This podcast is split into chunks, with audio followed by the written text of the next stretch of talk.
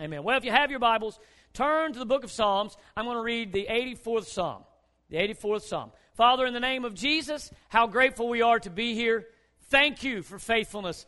Thank you, Lord, that after 35 years, we are still here. We are still ministering. We are still impacting people's lives. We are grateful for those that have been saved and discipled and healed and delivered in the walls of this building. We believe that you've only just begun, that you've only scratched the surface. That, Lord, we are going to continue to move forward in your grace and your calling upon our lives. Thank you for the word of God today. May we not take it for granted. May your heart, may your word hit our hearts and may it change us. May we see and hear what you want us to see and hear today. And we give you thanks for it all in Jesus' name. Everybody says, Amen. Psalm 84, I'm reading from the English Standard Version, but it says, How lovely is your dwelling place, O Lord of hosts! My soul longs, yes, faints for the courts of the Lord. My heart and flesh sing for joy to the living God.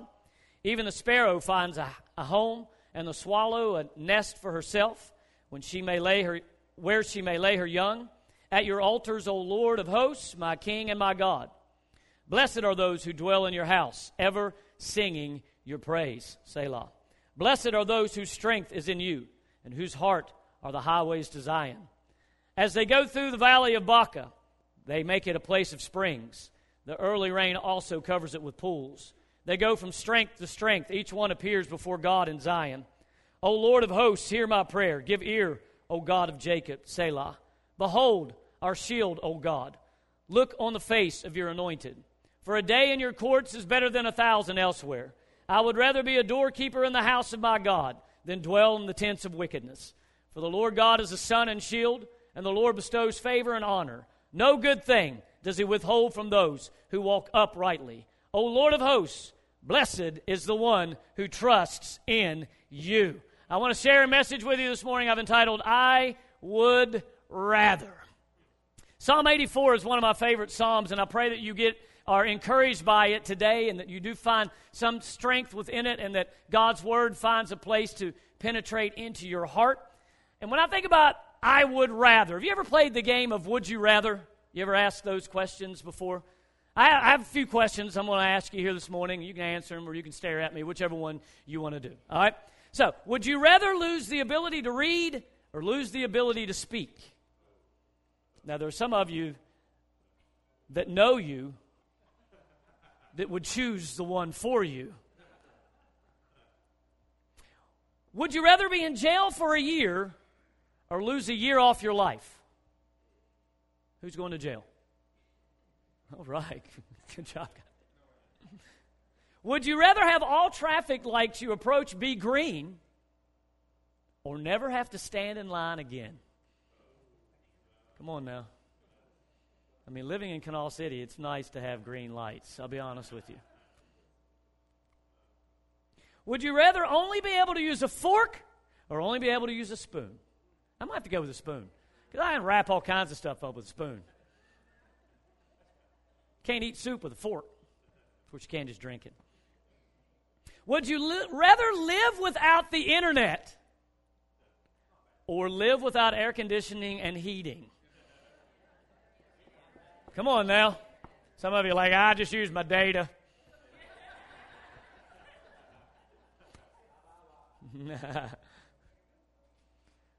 Finally, would you rather never be able to eat meat or never be able to eat vegetables? Come on now, that's an easy one. There's, there's some of you that like, I don't even know what a vegetable is. Amen. These are questions that kind of reveal interesting and funny facts about ourselves and and the way we think, but these are not typical real life situations. I, I, typically, I don't have that uh, decision I have to make. Am I able to, you know, use the internet or am I able to use the air conditioning? Am I, uh, do I have to eat meat or do I only have to eat vegetables? And don't get me wrong, I like vegetables, but I mean, for gosh sakes, you know, how are we supposed to conquer and, and all that kind of stuff if we don't eat some meat? And I'm sorry for all the vegetarians and vegans and all that stuff. God bless you. And we're all going to the same heaven. And, and uh, I'm just going to enjoy it more on the way there, right? I'm just going to enjoy my trip a whole lot better on the way there. and there's really no right or wrong answer to any of these questions. You know, like, would you rather? I mean, I've seen people like getting really mad and like, what are you talking about? You know, it's just it's just a question, all right? It's just something to have fun with, right?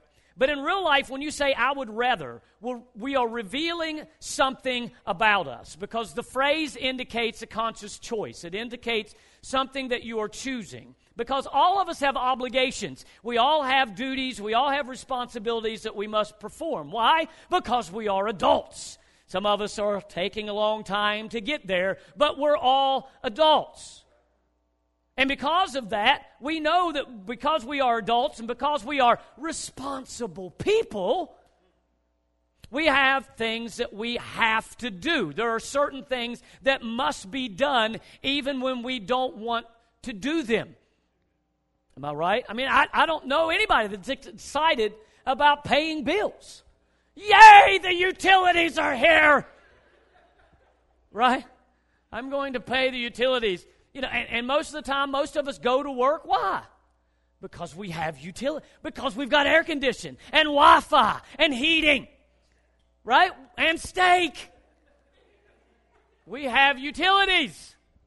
And so we work because we have to do that, and we're responsible people, and we show up at work, and we do our job, and we, if we're parents, we have kids that we're supposed to take care of, or, they may burn the house down. We are supposed to be responsible people, so we do those things. Why? Because this is a sign of maturity.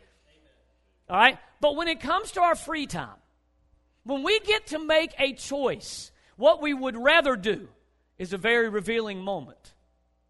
What we would rather do when we have the choice to do what we want to do reveals something about us. It can reveal who or what we truly love. It can reveal what we are really passionate about, what is important or valuable to us. It can, it can reveal what we prioritize in our lives. What is most important to us can be seen by what we would rather do. Not necessarily about what we have to do, because some of those things, we all do that but what we would rather do reveals what's important to us. If you are one option among many, you ever felt that way before? Have you ever felt like you're one option among a whole lot of other options? If you're one option among many and your spouse chooses you, then that means that that's an indication of their heart for you, or vice versa. If you're one of many options and they don't choose you, it also shows their heart towards you. If you have friends that you would rather hang out with, it indicates who's important, who's valuable to you. If you have options of places you could be and, and, and you choose, you indicate what you would rather do, then that tells folks where what you might enjoy. Anytime there are multiple options of things you can do, we almost always come down to this question What would you rather do? Have you ever, you ever done that before? Here are all your options. This is what we can do. What would you rather do? Because sometimes we want to answer the question because we're trying to please somebody else. Well, what's everybody else want to do? Right? We've all been in that circle of where we're going to go eat, right? Have you ever wanted to punch someone just over the conversation of where you want to eat? That ever happened to you? Where you want to go eat? Nah, I don't care. Well, let's go to Wendy's. I don't like Wendy's. Oh, let's go to Taco Bell. I just had Mexican. Uh, well, let's go to Cracker Barrel. I don't like barrels. So you. It's like, then don't tell me you don't care. Because you do, and you're lying. What would you rather do? Because saying what I would rather do indicates what is important to me. It's what valuable to me. It's what I love. It's what I'm passionate about. Psalm 84, as you read it and as you look at it, you can tell it's a very passionate psalm. It's a revealing declaration of the hearts written by the sons of Korah. They were believed to be singers and worship leaders uh, of, the, of the nation of Israel. It's a very interesting story because if you know the story of Korah, um, Korah rebelled, rebelled against Moses, and the Bible says that the ground opened up and swallowed him. So Korah's sons probably were grateful that I didn't die with dad. So they turned into praise leaders, right? So the sons of Korah are passionate about God. And this whole psalm revolves around their passionate desire for the house of God and, more importantly, for the presence of God. Verse 10 is a, a fairly well known verse, and it gives us a good overview of the writer's love for God. Better is one day in your house than a thousand elsewhere. Better is one day in your house than a thousand elsewhere. I would rather be a doorkeeper in the house of God than to dwell in the tents of wickedness. Really, both of these statements are rather, I would rather do phrases.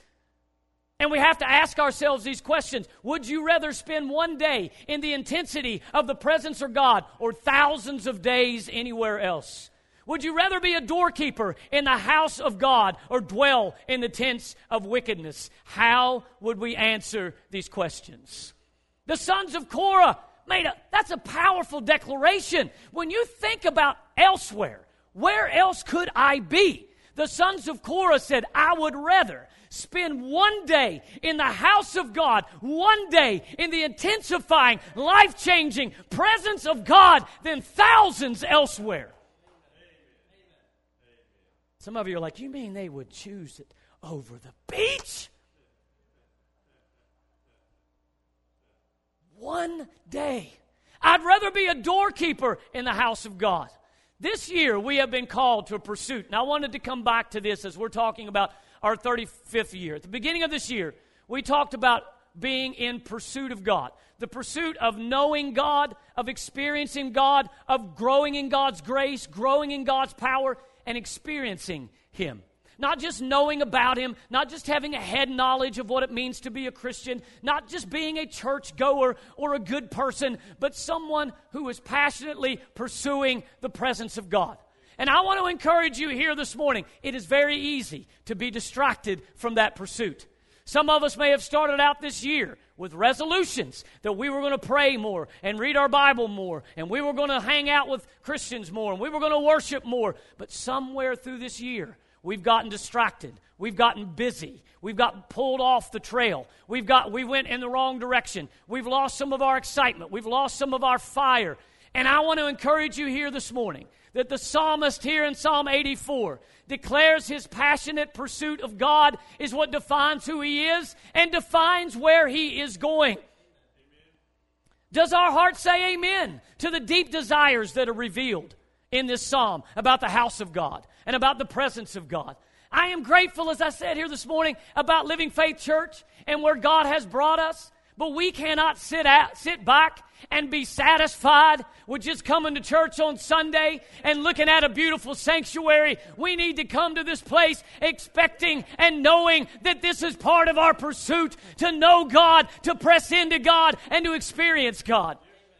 Look at some of the things the psalmist says here. How lovely is your tabernacle. My soul longs, it even faints. The psalmist longed to be in God's house, and he even felt like that he was going to faint if he was denied the privilege of meeting with God and meeting with God's people. He said, My flesh and my heart cry out. Everything within him longed for God's house, longed to be in God's presence. But it wasn't just the temple. He had an appetite, the Bible says, for the living God. And this reminds us, folks, why we gather in this place in the first place, why we pursue God, why we come to church. We don't want to come to church with the wrong motives or in the wrong way.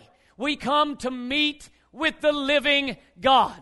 We don't come with the primary focus upon programs or social connections or entertainment or excitement or what we can gain for ourselves. We come with the primary focus and the primary expectation of meeting with the living God. We are standing on holy ground when the people of God gather in this building. The presence of the Lord is here. He's worthy of our worship, our praise, our pursuit, our surrender, our giving, our service. He is that King. The passionate desire for the house of God and His presence should not only define our pursuit, but it should fuel our motivation of everyday lives. I would rather, the psalmist said. I would rather. Would we rather? Better is one day, just one day in your house. How many of you have experienced the presence of God and He's changed you? If you're born again, then you have. If you haven't experienced that change, then maybe you're just a churchgoer. But in the presence of God, everything can change in a moment. Man, I'm so grateful. I'm so thankful that when Jesus shows up, everything changes. Man, there's so much beautiful about the story of Lazarus, but one of my favorite phrases in the entire story of Lazarus. You know Mary and Martha. You know Lazarus was a friend of Jesus. He, Lazarus has been dead. He's been dead four days. They are weeping. They are, they are moaning. Lazarus is gone. Jesus shows up. It's too late. There's no possible way he could come back to life. Oh, Jesus, if you would have been here, my brother would not have died. And Jesus said, I am the resurrection and the life. He that believes in me shall never die. And I'm so thankful for that powerful thing. But what I love about Jesus is he says, Take me to the tomb. Take me to the dead body. Take me to your hopelessness. Take me to your pain. Take me to where you need your miracle. I'm grateful that when Jesus shows up, there's no stone, there's no death, there's no devil that can stand in the way of the power of God. The same Spirit that raised Christ from the dead is the same Spirit that dwells in the hearts of God's people. I would rather be in the presence of God. See, the doorkeeper was not always noticed. He didn't carry a title. But the doorkeeper was always the first one to show up and the last one to leave. The doorkeeper loved the house of God so much. I'm going to be the first one to show up, and I'm going to be the last one to leave. Some translations actually interpret this phrase to mean a beggar at the entrance of the temple.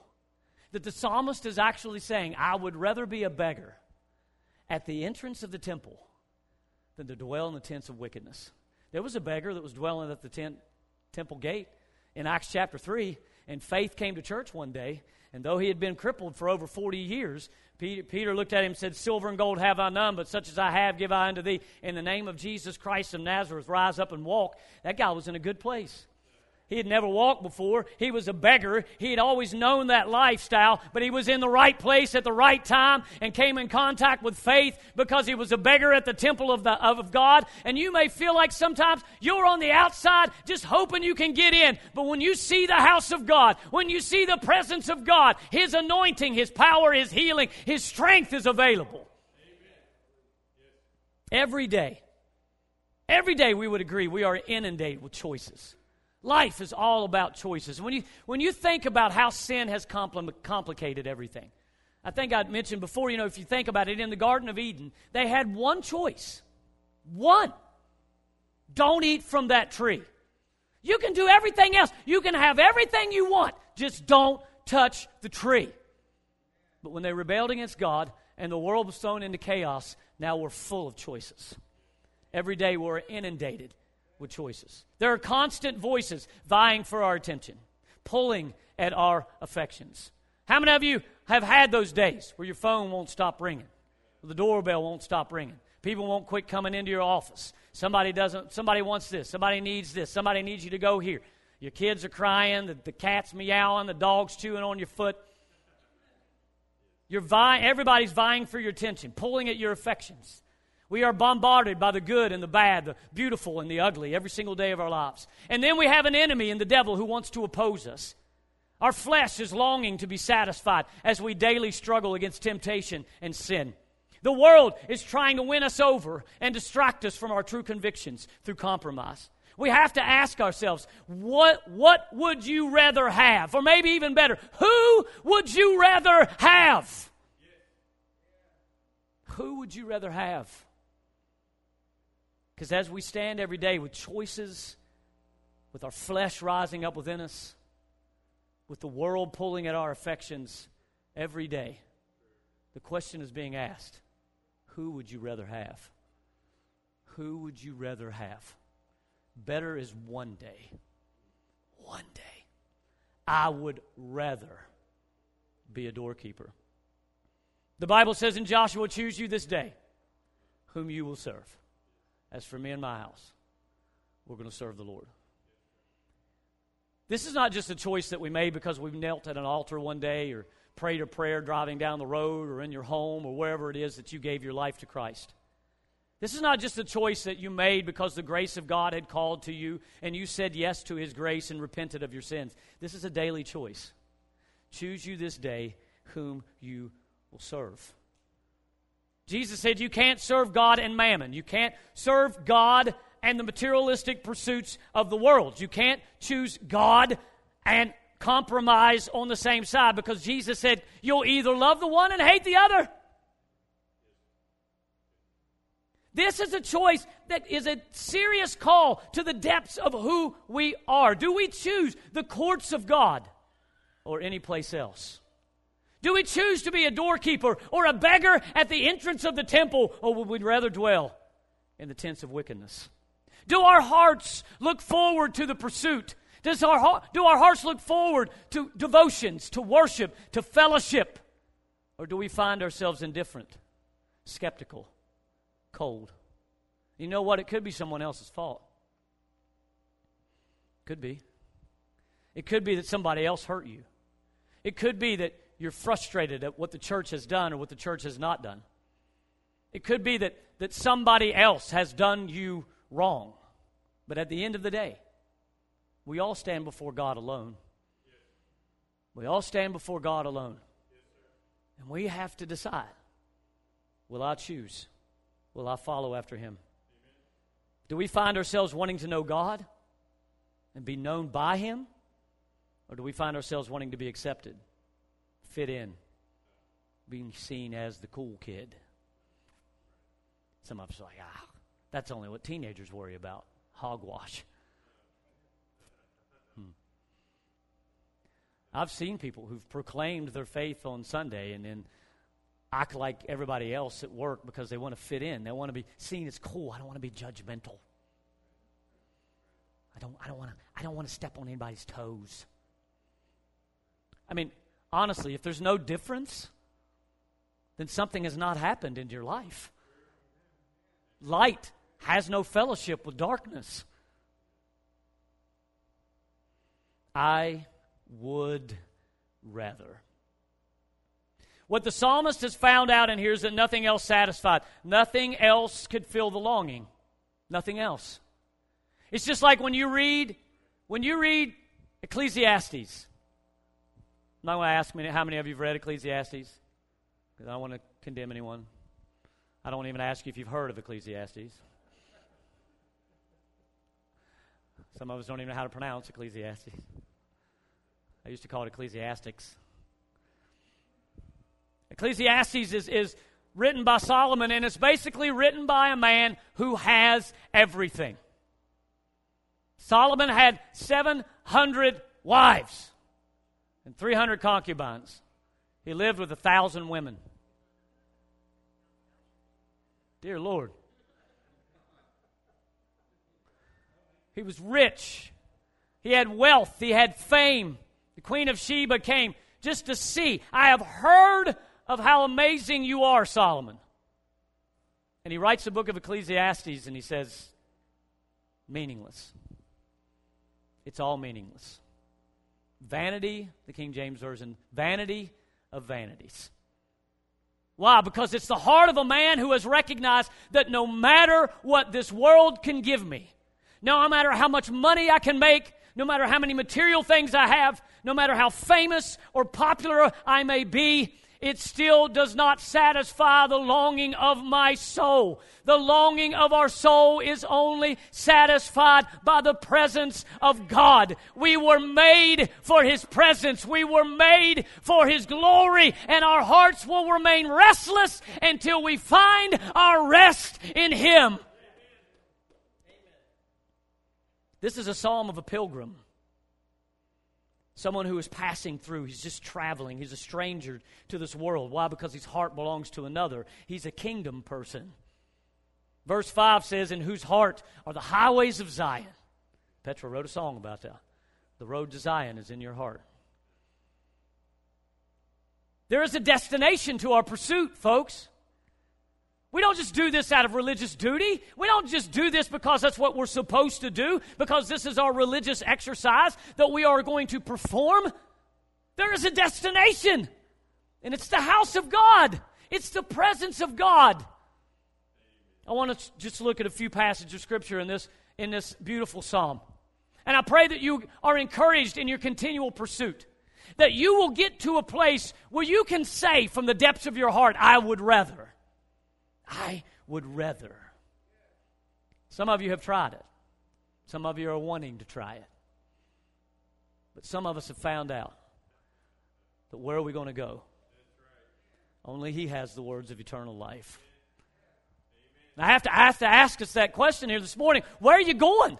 If you're frustrated with your spiritual walk, if you're frustrated with church, if you're aggravated and skeptical, skeptical and you seem to have lost your passion and your excitement for the things of the Lord, where are you going? Where are you going to go? In verse 3, he points out the sparrow. He says the sparrow and the swallow are going to find a home in the temple of God. The swallow is actually going to find a nest for herself around the altar of God. Jesus talks about the sparrow. The sparrow was one of the smallest, is one of the smallest of all birds. It's considered insignificant. The swallow is a, is a representative of restlessness. It never, it never stops. It's consistently flying. I want you to know here this morning that you may feel insignificant. You may feel small. You may feel like that you're not noticed. You don't have a title and nobody knows who you are, but God's got you in His hand. That God is for you and not against you. And you may feel insignificant or maybe your heart feels restless. Maybe you feel like you can't find peace. Maybe you feel like that you can't lay your head down at night and find rest because of all the chaos and the turmoil that's going on in your life. But I want you to know that in the house of God, the insignificant become become significant. The restless find the rest at the altar of God. That in this place, you are not an outsider. You are a child of God, dearly loved, and He wants to bless your life. In verse 4, I like what he says there. Blessed are those who dwell in your house. He seems to be talking about the Levites who work in the house of God. He seems to be talking about the, the priests who work in the house of God. I'm, he's almost basically saying, I'm jealous of you. Because I go to the house of God when we gather for worship, when we gather for our religious services, but you get to live there. You get to be there every single day, and you get to be ever singing His praises. How many of you know that once you have truly experienced the presence of God, you are ever singing the praises of God? That when you pursue His presence, you are transformed into a worshiper. I don't care what your title is, I don't care how high up the ladder you've gone in the world. When we're in the presence of God, we're all on the same ground. We're all worshipers and praisers of the one who saved us and rescued us and healed us and set us free. Verse 5 tells us that it's the road, the highways of Zion are in our hearts. Verse 6, he talks about the valley of Baca. There's a little bit of, uh, of uh, uncertainty of what they're talking about here because uh, some believe that this was a valley that was full, that was nothing but a desert. But if you look at the word Baca, it's a Hebrew word that actually means weeping or sorrow. So what Valley of Baca actually means is the valley of weeping or the valley of sorrow. Anybody ever been there? Everybody ever been in the valley of weeping? The valley of sorrow? The valley of dryness? The valley where you feel like you're separated from God and everybody else who cares about you. But look what Psalm 84 says. Right in the middle of the valley of weeping, right in the middle of the valley of sorrow, right in the middle of the valley of dryness, there will be there will be pools, there will be springs, there will be water. You may feel like right now you're in the driest place of your life, but He is the living water. And out of your belly, the Bible says, shall flow rivers of living water. You don't have to stay in the valley of weeping. You don't have to stay in the valley of sorrow. You don't have to stay in the valley of dryness. If we pursue God, no matter what valley we walk through, no matter what valley we face. Always remember this problems are just a shadow. Problems are just a shadow. And how many of you know that shadows can't exist without light? Amen. Shadows don't exist unless there's light. The problem is, is we're always focusing on the shadow instead of the light. Problems are just shadows. And honestly, problems only have authority over you to the extent that you put your faith in them the more faith you put in how bad your problem is, it has that much more control over you. But when you turn from the shadow to the light, then you see the reality of who you are and your situation. Yes, the shadows are there, but you need to face the light. No matter what valley you find yourself in, no matter what problem you may find yourself in, it's the valley of the shadow of death. Even death itself is only a shadow because it's been overshadowed by the conquering, risen Jesus Christ. So everything that the devil throws at us is only a shadow. It's not the reality of who we are in Jesus Christ. I like verse 7. In verse 7, it says, They go from strength to strength. Man, I, I don't know about you. Some of you guys are in really good shape. I'm not. I can run a couple miles before I decide that I would rather live. Yesterday, we took the boys squirrel hunting, climbed up a few mountains, got to a couple little shelves there, and was like, I'm done. These squirrels aren't worth it. Breathing all hard. Avery's going, When we going back? Come too far to turn back now, son. But this is a traveling song. This is a, this is a, a psalm of a pilgrimage. And I don't know about you, but the longer you walk, the more, the, tired you, the more tired you become. The longer you walk, the more you want to sit down, the more you want to take a break, the more you feel like you're going to faint. But that's not what the psalmist says. Not on this pilgrimage, not in this pursuit, not when you're in love with the, the presence of God, not when you're pursuing God's house. You go from strength to strength. You don't go from strength to weakness. You don't go from strength to barely making it. You go from strength to strength. You go from glory to glory. You go from blessing to blessing. You go from great, from light to greater light. You go from power to greater power. Strength to strength. When our passion is for God's presence, He becomes our energy. Some of us are like, man, I don't know how they get through it because they have found the energy of God. I don't know how you made it through that situation because I found the power and the energy of the presence of God. If you skip down and look at verses 11 and 12, these are powerful verses of Scripture. The Lord is the sun and shield. He bestows favor or grace, He, he bestows honor or glory no good thing. In the original Hebrew, the word thing is not actually there. So what it actually says is no good does he withhold from us. Why do we find strength in this pilgrimage? Why in this traveling, in this walking through the valley of sorrow and weeping? Why can we realize that it's not one of defeat and discouragement, but one of victory, one in which we are ever singing God's praises, where we are always looking up because we know our redemption draws nigh. Why? Because He is our Sun and because He is our shield. He shines on us in the darkness. He warms us when it's cold. He is our protector and He is our keeper and He surrounds us on every side. He opens our eyes and tells us there's more with you than there are with them. So keep on walking, child of God. Keep on pushing forward. Don't give up. Don't look, don't look back. Don't quit. Keep moving forward from strength to strength, power to power, glory to glory, blessing to blessing. He's your sun. He's your shield.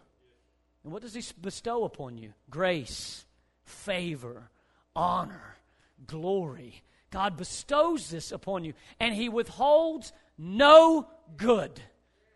Why? Because He is good. Everything He does is good.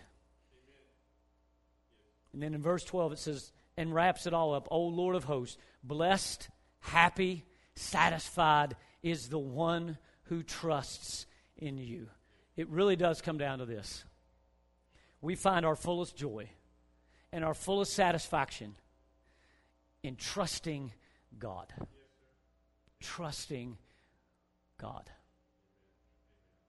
When we learn to trust Him, when we learn that the object of our pursuit is not what He can give us, but He Himself. Some of us, man, when we talk about this thing, when we talk about things like this, it's foreign to us. And I don't want it to be foreign to you. You know that the Lord wants you to know Him in a way that you dance in your living room? You know that He wants you to know Him in a way where you rejoice right in the middle of your workday, where tears come to your eyes when you think about the goodness of God? That the Lord wants to know you in a way where His voice is precious to you, where His Word ignites your heart, where your mind is stayed on Him, and therefore your heart is at peace?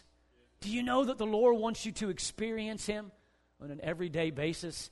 until it explodes from your heart in worship and praise? Do you know He wants you to know Him that way? It's all found in trusting Him.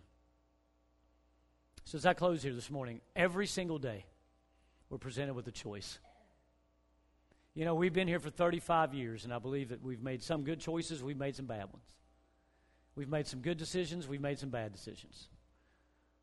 We've made decisions that you agreed with and decisions that you didn't agree with.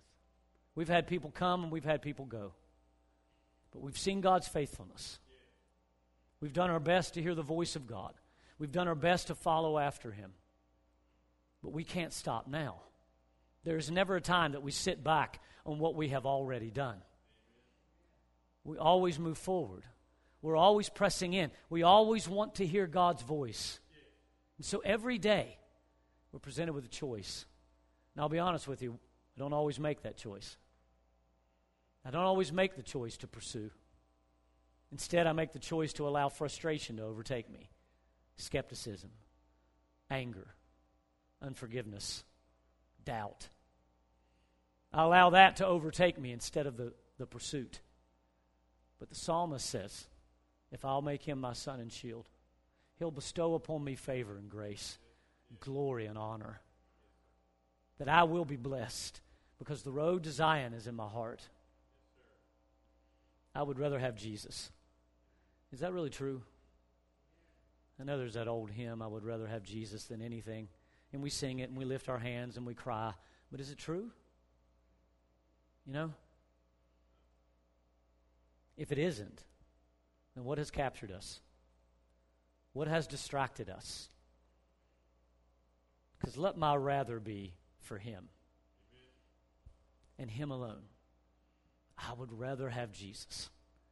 I would rather have Jesus. Bow your heads with me here this morning. Father, in the name of Jesus, we, we can't stop thanking you for 35 years of faithfulness. We can't stop thanking you for 35 years of, of your goodness and your grace, of your hope and your strength. We can't stop thanking you, God, for supplying all of our needs, for saving to the uttermost, for healing and restoring and renewing. We can't thank you enough. But Lord, may our lives not be based upon just the blessings that we receive. May our lives be based upon our pursuit of you and your presence. May our homes be a place where we experience your glory, where we experience your favor. May times of devotion direct and guard our hearts. Lord, may we be a people who are revival in and of ourselves. Lord, remind us of the pursuit. Remind us, oh God, of the pursuit. With every head bowed and every eye closed, we're going to sing a worship song here in just a moment. And if you're in this building here today and you're not right with God, and you know that you're not right with God, maybe at one time you had a relationship with Jesus, but your heart has grown cold, and only you and the Lord know that. We may be able to fake everyone out, but Jesus knows your heart. Unfortunately, there are going to be many who stand before Jesus one of these days and say, But didn't we do all of these things in your name. And Jesus is going to say, Depart from me, I never knew you. We may say here this morning that we know Jesus, but it might be more important to ask, Does he know you? Have you hidden yourself so well behind years of pain and heartache? Have you hidden yourself so well behind years of doubt and skepticism and uncertainty? Has the world pulled at your heart and you find yourself compromising your convictions and you've hidden your heart from God? He still knows you. If you're not right with God here today, whether you've never made Christ the Lord of your life or you need to make things right with God, I'm asking you not to say no to His conviction. Seek the Lord while He may be found, call upon Him while He is near take this opportunity, make this eternal choice.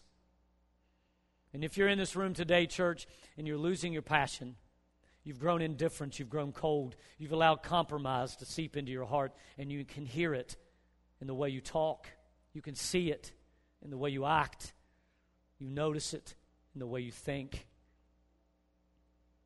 If you've lost your passion, if you've lost your hunger for the things of God, would you hear his voice today? Don't run. Choose you this day whom you will serve. So we sing this worship song if you need prayer for any reason. This altar's open. If you need a healing in your body, you need a touch from God, you need Him to ignite a fire and a hunger and an appetite for God in your heart today, let's pray. Let's believe God. We believe in a healing Jesus. So hear His voice today and obey.